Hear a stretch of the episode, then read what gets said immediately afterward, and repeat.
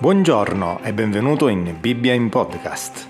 Io sono Gino e dal lunedì al venerdì leggeremo insieme la Bibbia. Alla fine di ogni episodio chiariremo alcuni punti della lettura. Buon ascolto, Dio vi benedica.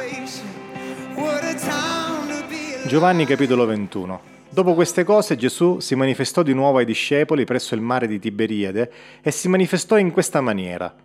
Simon Pietro, Tommaso detto Didimo, Natanaele di Cana, di Galilea, i figli di Zebedeo e due altri dei suoi discepoli erano insieme. Simon Pietro disse loro, vado a pescare. Essi gli dissero, veniamo anche noi con te. Uscirono e salirono subito sulla barca. E quella notte non presero nulla. Quando già era mattina Gesù si presentò sulla riva. I discepoli però non, sape- non sapevano che fosse Gesù, allora Gesù disse loro, figliuoli, avete del pesce? Gli risposero no. Ed egli disse loro, gettate la rete dal lato destro della barca e ne troverete. Essi dunque lo gettarono e non potevano più tirarla su per il gran numero di pesci. Allora il discepolo che Gesù amava disse a Pietro, è il Signore. Simon Pietro, udito che era il Signore, si cinse la veste perché era nudo e si gettò in mare. Ma gli altri discepoli vennero con la barca, perché non erano molto distanti da terra, circa duecento cubiti, trascinando la rete coi pesci.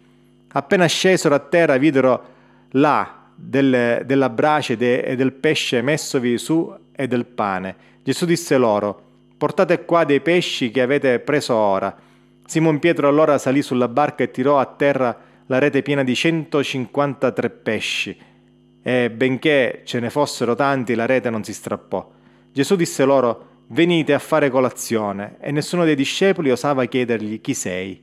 Sapendo che era il Signore, Gesù allora venne, prese il pane e lo diede loro, e così anche il pesce. Questa era già la terza volta che Gesù si manifestava ai suoi discepoli dopo essere risuscitato dai morti.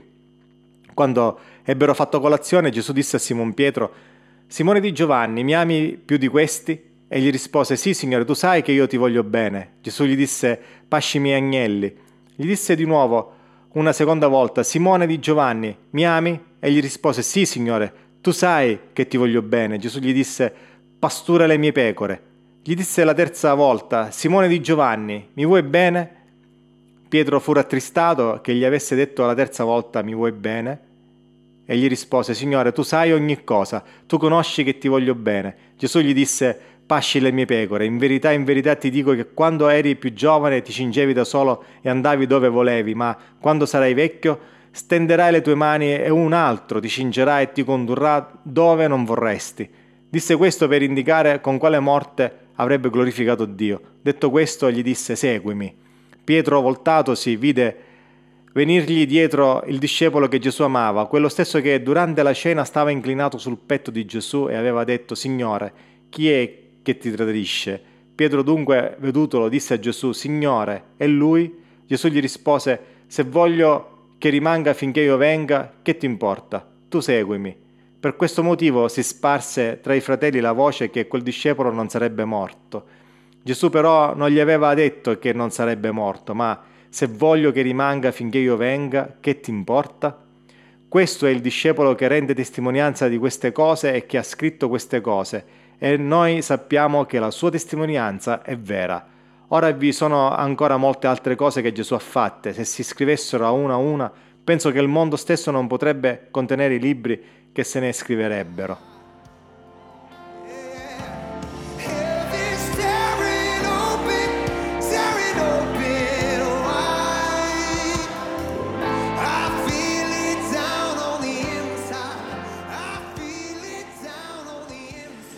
Quella mattina i discepoli ebbero il privilegio non solo di fare colazione con il Divino Maestro, ma fu addirittura lui a preparare loro la colazione.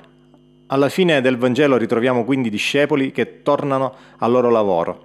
Anche dopo l'incontro con Gesù risorto, le loro vite sembravano procedere come sempre. D'altra parte mancava ancora qualcosa che completasse la loro preparazione per spingerli a diventare coloro che avrebbero rivoluzionato il mondo con la loro predicazione. Come Gesù aveva già preannunciato, lo Spirito Santo avrebbe presto completato quel percorso di trasformazione da pescatori di pesci a pescatori di uomini. Quella mattina il Signore Gesù ebbe quindi l'occasione per mostrarsi ancora una volta attraverso un segno miracoloso e impartire loro una lezione importante.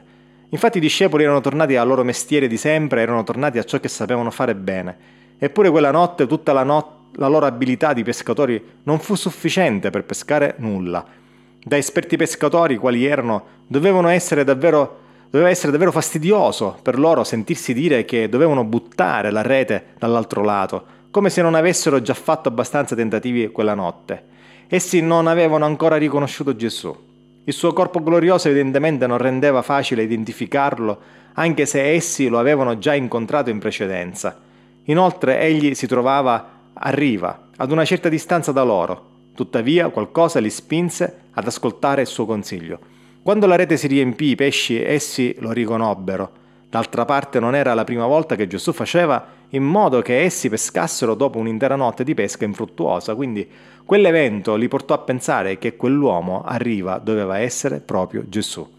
Ripetendo il medesimo miracolo, dopo la sua risurrezione, Gesù stava in qualche modo attirando la loro attenzione su quanto aveva già annunciato loro fin dal principio. Seguitemi e io vi farò di voi dei pescatori di uomini. Il programma non era cambiato. Presto i discepoli avrebbero ricevuto lo Spirito Santo e la loro pesca nel giorno di Pentecoste sarebbe stata abbondante. Nella loro rete non ci sarebbero stati grossi pesci, ma uomini e donne che si sarebbero ravveduti dei loro peccati per essere riconciliati con Dio. Credo che quella colazione con Gesù sia rimasta per sempre nella loro mente. Quel giorno Gesù ribadì una lezione che i discepoli avrebbero dovuto ricordare per il resto della loro vita. Gesù aveva dimostrato ancora una volta il suo controllo sulla creazione, aveva dimostrato ancora una volta che ogni loro azione avrebbe potuto avere successo solo se lui lo avesse voluto.